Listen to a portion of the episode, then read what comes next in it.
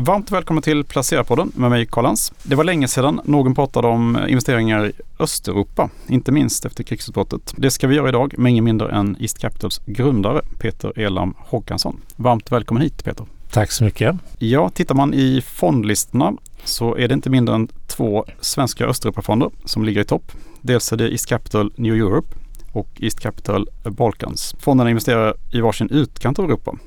Hur kommer det sig att eh, det har gått så, så bra nu? Ja, det har ju varit ett spännande år minst sagt kan man säga om man håller på med Östeuropa. Kanske lite väl spännande. Dels att det, det blir en invasion och det blev en reaktion på marknaden i samband med det för eh, speciellt investerare med lite längre, lite längre från marknaderna sålde ut ganska mycket det som gick att sälja, vilket var mycket Polen till exempel och det, var, det blev en ganska stor nedgång under, under förra året.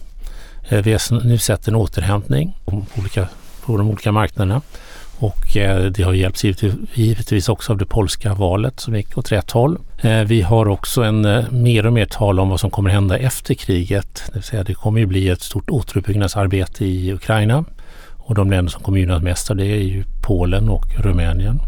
Mm. Och eh, även andra länder runt omkring så det är en annan effekt. Och till sist så har vi också väldigt mycket EU-pengar som kommer till regionen. Ja just det, det var ju val i Polen här i uh, oktober och oppositionen uh, vann. Mm. Och det gör att uh, det kommer loss pengar från EU förmodligen till infrastruktur. Precis, det är infrastruktur och energiomvandling som står på agendan för EU och det här är pengar som inte bara kommit till Östeuropa men utan även till Sydeuropa och det är väldigt mycket pengar. De skulle betalas ut mellan 2021 och 2027. Som mycket annars har det varit sen start och vi börjar egentligen se effekterna av det först nu. Eh, och eh, det ligger ju mellan, för de flesta östeuropeiska länder, mellan 20-25 procent upp till 35 procent av BNP under den här tiden som kommer vara i rent EU-stöd. Det är ju enorma summor. Det är enormt och per år blir det väldigt mycket. Ja. Och i topp ligger Lettland och Bulgarien som får ungefär 35 procent vardera. Och hur, hur försöker ni dra nytta av det här? Vi försöker hitta investeringscase då som, som gynnas av det här till exempel. Eh, och eh, sen så tycker vi fortfarande det här är något som många har missat helt enkelt. Så det är bara en bra bit att titta lite mer på det här än andra i våra globala strategier. Så att vi har ju, vi har ju globala EM-strategier, alltså emerging market och globala frontier-strategier. Och där, de kan ju ha en större andel av den här delen än vad andra kan ha till exempel. Sen eh, ja, vad, vad mer kan man göra? Man kan ju försöka hitta, hitta nya bolag också hela tiden. Och vi reser ju runt hela tiden och försöker hitta case. Vi fortsätter på inslagna spåret, det vill säga vara nära bolagen och vara på plats. Jag tänker om man, eh, om man ser de här, de här två Östeuropafonderna då. Eh, de länderna eller marknader som har gått allra bäst här det är ju, eller som i alla fall, det är ju Turkiet och eh, Grekland då. Mm. Vad är det framförallt som har gått starkt i, på de här marknaderna? Grekland har fått tillbaka egentligen sin investeringsstatus som man, säger, som man inte längre är vad säga, skräpratad som obligation och, eller obligationsutgivare och det har ju varit en, en viktig faktor. Så Grekland har verkligen haft en enorm recovery. Det är mycket banksektorn som har hämtat upp där.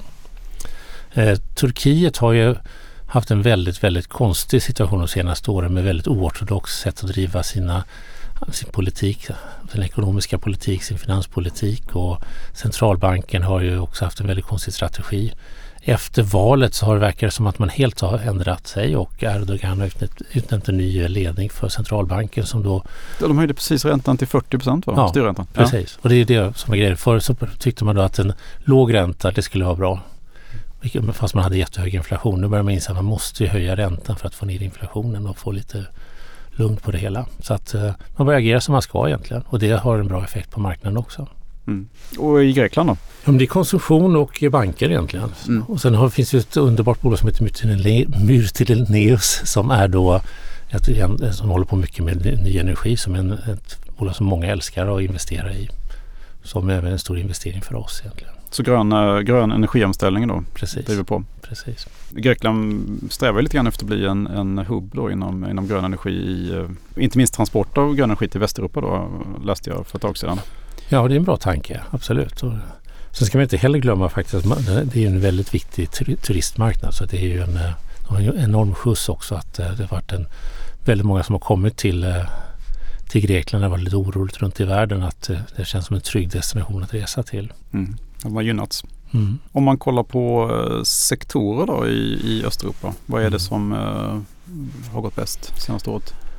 Vi gillar ju av tradition sånt som har med konsumtion att göra och det är kanske lite tråkigt att säga men det är ju faktiskt fortfarande någonting som ofta håller. Och tittar vi då till exempel på Polen så är det en intressant marknad för att Polen har ju egentligen varit, om man tittar man tillbaka i tiden så har BNP varit väldigt stabil. Upp, upp bland de bästa i Europa. Och man har då haft ett system där man har transfererat väldigt mycket pengar till eh, barnfamiljer framför allt. Vilket har, och, och liksom fattigare familjer. Vilket har gjort att man har haft en stabil konsumtions, konsumtionsefterfrågan. Och eh, det, det, finns intressanta bolag då, till exempel då som CCC till exempel som håller på med, med, med skor. Eh, försäljning runt om i Europa. Vi har Allegro som är det sjätte största e-commercebolaget i, i världen. Och liksom det finns ett antal inpost som jobbar då med distribution av eh, paket, alltså också kopplat till e-commerce. Och det, det, är den typen av bolag som vi hela tiden gräver runt i egentligen. Polen har ju också en intressant eh, spelsektor. De har ju haft både upp och nedgångar under ett antal år men det finns ju väl ett antal bo bolag noterade inom där. Där är det ganska stor risk beroende på hur nya spelet ska gå och sådana saker. Och det är inte alltid varit så lätt. Cyberpunk är ett spel då som eh, kanske inte gick så bra när det skulle lanseras så det var väldigt mycket problem med det medan vissa andra kanske går bättre. Så att, ja. Men det finns, det finns en enorm rad spännande bolag. Man brukar ju säga att den polska marknaden eh, på den tiden jag på med Östeuropa var högt värderad. Mm. Och eh, det var mycket att eh, pensionsfonder var tvingade att investera på aktiemarknaden. Mm. Hur ser det ut idag i Polen? Det är lite lugnare på den fronten. Det är samma efterfrågan på det, på det, bara från pensionsfonderna. Jag skulle säga att värderingen är ungefär halverad, snarare kanske runt P-tal 10. Det var under förra hösten så var det i praktiken i nivå med turkiska värderingar, det vill säga P-tal ner mot 4-5. Så det var ett enormt bra köpläge om man hade ett lite längre perspektiv när man tänker att den polska marknaden handlades ofta mellan 20-25 i P-tal under den tiden du refererar till. Just det. Mm. Så att eh, nej, jag tycker fortfarande det känns, känns tydligt värderat. Det är bra direktavkastning på många bolag. Och det är ju också väldigt väl integrerat inom, inom europeiska ekonomin. Framförallt är det väldigt många bolag som har eh, kopplingar till Tyskland på ett eller annat sätt. Så att eh, nej, det, det ser faktiskt riktigt tydligt ut även framöver. Och som sagt, som du nämnde i början, att nu kommer jag antagligen komma åt de här EU-stöden också på ett annat sätt än tidigare efter valet. Och det kommer ju ha en enorm effekt. Polen ligger väl inte uppe i, i toppen men säg att de ligger strax över 20 procent i, i pengar som kommer komma. Men i och med att Polen är så stort så är det den absolut största delen av pengarna som kommer hamna i Polen. Intressant. Och, och mm, Baltikum har ju gått uh, jättebra också. Vad, vad, är det där framförallt som, som går starkt? Ja, baltiska aktiemarknaden är ju tyvärr ganska, ganska liten, ja. grunda kan man säga också. Mm. På de är små och de har ingen större likviditet. Mm. Eh, det, det, är ju eh, heter det, faktiskt också där lite ny energi både i Estland och i eh, Litauen som har varit intressanta bolag och så är det banksektorn även där. Man önskar att det blir lite större bredd. Vi, vi lobbar ju alltid för att bolag ska ta och börsnotera sig. Men det är fortfarande lite väl grunt marknad där. Så det, det, skulle säga, det är mer bolagscase-beroende än, än några stora trender där egentligen. Sen har vi ju en situation att det är, det är mer och mer folk som sparar i, i Baltikum och det blir större och större aktieintresse vilket, vilket är bra det också. Mm, det blir enklare att spara helt enkelt med, mm. med sparappar och plattformar och sådär. Mm. Det är väl en global trend kanske? Absolut, absolut. Och kanske en, en, man måste ju också få bra börsintroduktioner att komma till marknaden som folk tycker är spännande. Och en av de intressantaste var ju faktiskt i år i Rumänien där Hydroelectrica som har varit tal om väldigt, väldigt länge kom till marknaden när Fonder Proprietater sålde sin andel som man då haft länge. Och Fonder Proprietater är ju då en kompensationsfond som sattes upp till folk som hade fått egendomar konfiskerade av Ceausescu-regimen eller även kommunistregimen innan dess. Och eh, till exempel hus som inte fanns längre så att man hade rivits för palatset till exempel. Och då fick man andelar i en fond som sattes upp av staten som ägde massa statliga bolag. Ett av dem var Hydroelectrica till exempel. Och eh, då har ju då fonden hela tiden sålt av och delat ut pengarna till aktieägarna för att de ska få ut pengar och kompenseras på det sättet. Hydroelektrika är ju då som, du, som namnet säger vattenkraft. vattenkraft ja. Och eh, gjorde en stor och bra emission och eh, fick en bra aktiespridning. Och det är sånt som behövs för att skapa ett bra aktieintresse egentligen. Mm. Och det gör ju också att eh, det finns ju möjligheter också att Rumänien kommer upp då i Emerging Market Index och lite, kanske växer till. Så det blir då en lite, lite mer accepterad marknad egentligen. Mm. Så man, by man bygger marknaden så att säga mm. genom eh, avknoppningar från den här jättefonden. Mm. Precis, precis. Och det är ju dessutom grön energi också. Som eh, kanske är lite... Det är i och för sig, grön energi har ju handlats ner också väldigt mycket senaste två åren här men, men det är väl på gång igen kanske. Ja, det, vad det gör det är också massa fonder som kanske aldrig skulle tittat på Rumänien annars. Som har då ny energi eller hållbar energi som tema och som helt plötsligt befinner sig med en, med en rumänsk investering. Då måste de börja följa landet lite mer också. Då kanske det leder till andra investeringar också. Mm. Så att eh, det är ju enormt bra med den typen av investeringar som kommer. Mm. Apropå um, stora investeringar. Eh, det håller på att byggas en uh, gigantisk ny järnvägssträcka genom Baltikum. Mm, Rail Baltica. Det har varit tal om den väldigt länge och nu tack vare EU-programmen här så kommer det hända ordentligt.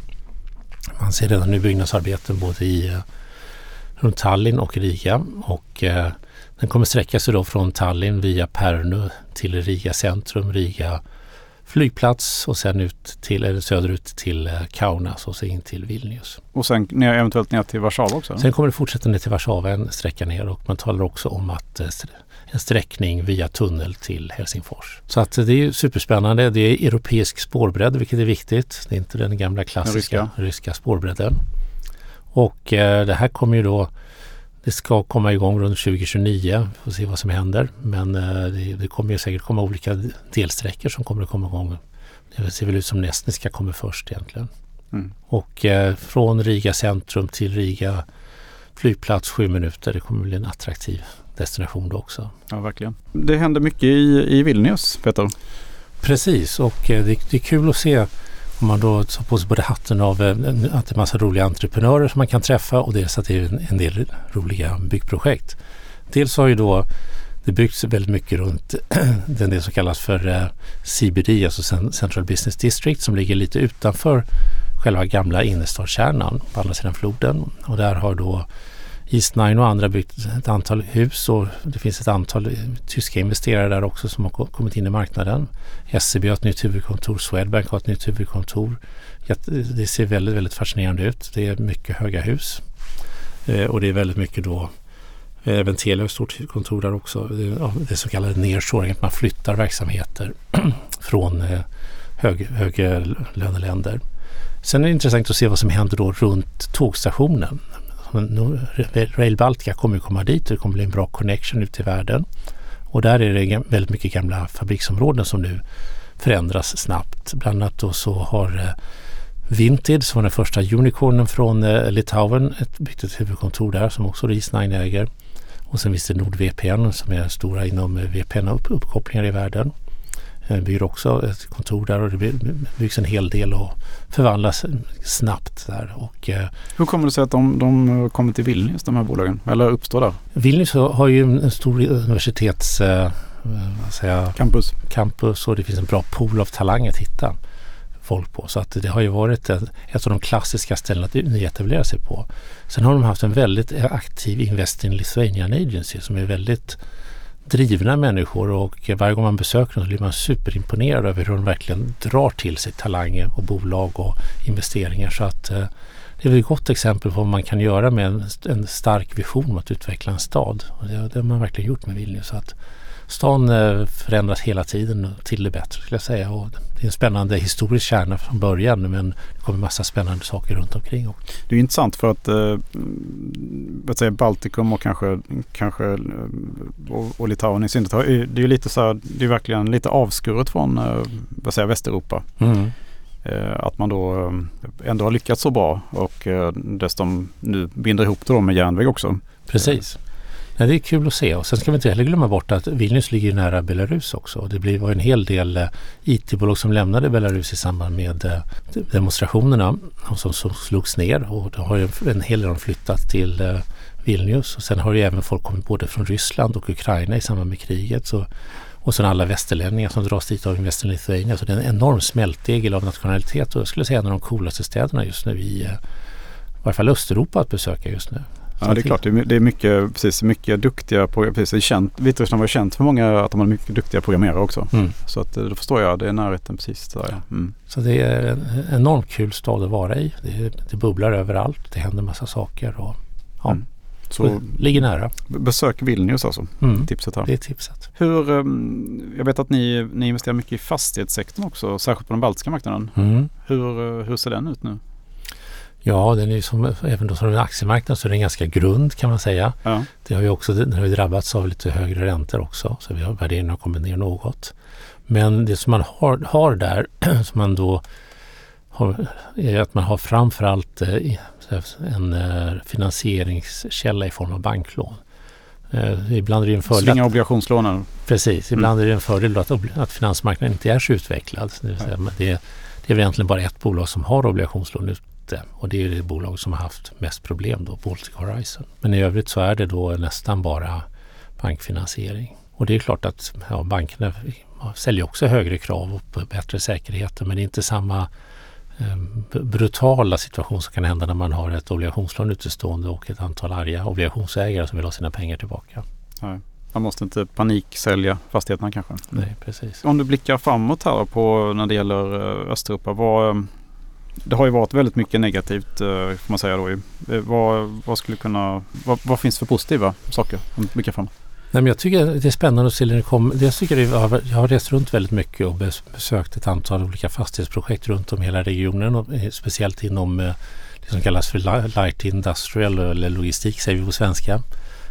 Där man då ser hur man ser de nya industrietableringar som rör sig mer och mer österut i takt med att det blir mer, mer och mer möjligheter att få logistik att funka. Så att sitt åker runt på till ungerska landsbygden så möter vi enormt mycket lastbilar av alla slag för som flyttar olika typer av komponenter, säg från Tyskland till de här delarna för sammansättning och annat. Eh, Mercedes har en stor fabrik i sydöstra Ungern till exempel och det blir ett stort kluster av, eh, av leverantörer runt det.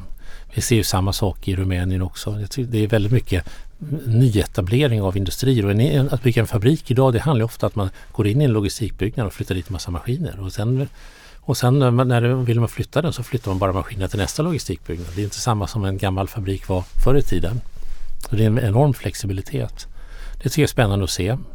Eh, sen tycker jag det är kul också att se nya, nya tankar och idéer. Jag besökte Rimac eh, här i våras som är då en sån här superbil som, till, som produceras i, eh, i, utanför Zagreb.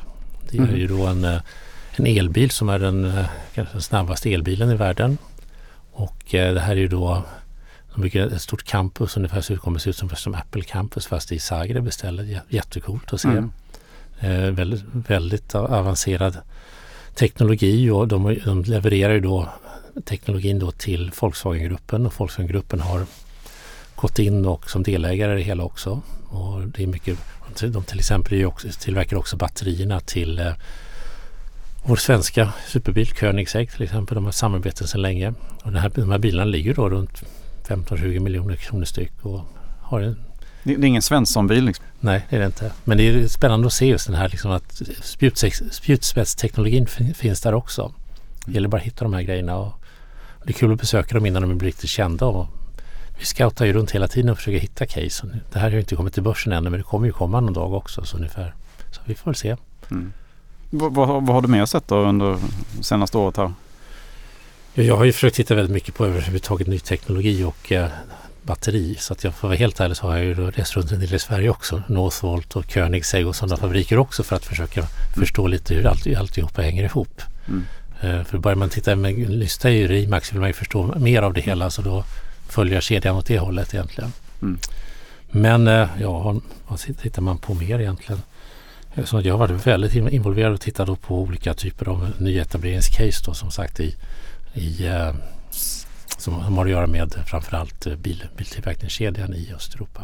Och jag tror att vi kommer se mycket mer av den biten, att vi ser mer och mer flyttas dit av olika skäl. Mm. Inte minst eh, så, det, så, är det ju lägre tillverkningskostnader men också är det ju det är min, min, ofta min, lägre personalomsättning, därigenom lägre personalkostnader på sikt också och, in, och väldigt hög nivå på på arbetskraften utbildningsmässigt. Har de nämnt någonting om, om risken för, eh, jag vet jag följer själv då tyska biltillverkare ganska noga. Eh, jag vet att Volkswagen eh, handlas ju till rekordlåga multiplar, typ Mm. P3. Mm. Och det är ju mycket för att man är rädd för konkurrensen från kinesiska biltillverkare. Precis, precis. Det har, det har de nämnt gissar jag under de här.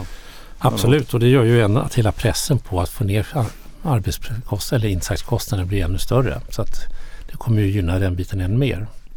Eh, det är, det är en av de stora trenderna vi har sett också in, om vi håller oss i, ja, men, i vår på den nordiska del av Östeuropa så har vi sett att den här det så kallade nearshoring inom kontorsarbeten, att vi har i eh, många av våra fastigheter så, så har vi då hyresgäster från svenska banker till exempel eller Telia eller andra som flyttar mer och mer verksamhet i, till, de här länderna. Ja, till exempel som är ju relaterat till bolaget List Capital-gruppen har ju som största hyresgäst eh, Danske Bank. Och det är inte Danske Bank att de har en verksamhet i, Dan- i Ba- Baltikum längre utan det är de centrala funktionerna som flyttas mer och mer hela tiden till Vilnius. Mm. Vi ser Nasdaq. Nasdaq-börsens öppning sker ju alltid i Vilnius numera fast det är ju alltså New York-börsens öppning. Den sköt från Vilnius. De har flyttat allting dit. Så det, är- det, är och det, kommer vi se än mer av på tillverkningssidan också. Så blir, och det, det, det, vad skulle komma till, det, det har varit en press på lönerna helt enkelt i Norden som har gjort att man har flyttat mer och mer saker dit. Mm. Och eh, det gör ju samma sak på tillverkningssidan. Ser vi mer kinesisk press så kommer det bli ännu mer flytt av verksamheter till Östeuropa. Mm. Så att eh, jag tror det här kommer bara en, en början på en stark trend helt enkelt. För samtidigt har du ju, du har ju stigande produktionskostnader i Kina också. Så att skillnaden är inte så stor längre. Nej, Nej. nej, precis. Eh, Så det är också mycket, mycket caset att flytta hem produktion då från Kina. Ja, precis. Och det, du har ju mer kontroll över det hela där också. Mm. Och det, jag tror ju också att den dag som kriget tar slut så kommer ju Ukraina ha en enormt stark position. För det är ett av de länder som, som har en väldigt bra välutbildad arbetskraft och som har kanske en underutnyttjad arbets, arbetskraft på många sätt och vis. Och vi såg ju redan innan kriget att det började bli en del etableringar, speciellt i västra Polen, av olika typer av eh, kontraktstillverkning för bilindustrin. Men eh, jag tror att vi kommer se en enorm skjuts av det också. Eh, och det är ju många som kommer vilja hjälpa Ukraina på olika sätt, och vis med investeringar. Så det här är väl ett bra sätt att hjälpa dem rent konkret Mm. också. Finns det några indikationer på när, alltså hur länge sånt här, den här konflikten kan pågå eller vad, vågar man spå något där? Nej, tyvärr inte. Jag trodde att det skulle bli en kortvarigare konflikt än vad det har blivit egentligen. Jag är förvånad att Ryssland håller uppe så länge som man gör egentligen. För att menar, rent ekonomiskt så är ju Ryssland så mycket svagare än, än den allians som man står emot. Så att jag är förvånad att man klarar den här biten. Och tittar man dessutom på statistiken att man skjuter bort i snitt 30-40 haubitsar om dagen från, eh, alltså från Ukraina skjuter bort så, så pass många från Ryssland varje dag. Jag förstår inte hur de får ihop det riktigt. Om man tänker Sverige över 60 haubitsar totalt och Det är Två dagar då? det är två dagar. Så Mm. att, eh, det, här, och det här har ju varit nu. Sen, sen kriget började var det i snitt ungefär 10 haubitsar om dagen och sen i samband med att våroffensiven startade i maj så var det byggt upp till 20 och nu ligger det runt 30-40. Så det är enorma, Enorma mängder, Ja. mängder vapen som förstörs. Eller materiell som förstörs. Ja. precis. Så att, och, och dör ju en massa människor också tragiskt nog hela tiden. Så att, ja, jag är- fascinerad att ryssarna håller uppe försvaret så länge med den typen av eh, förluster som de tar. Mm. Ja. ja, jag får hoppas att det, det får ett slut så fort som möjligt. Verkligen. Ja, men eh, tusen tack för att du ville komma till Placera-studion Peter Elm Håkansson. Tack, vad kul att få prata om Östeuropa igen. Verkligen.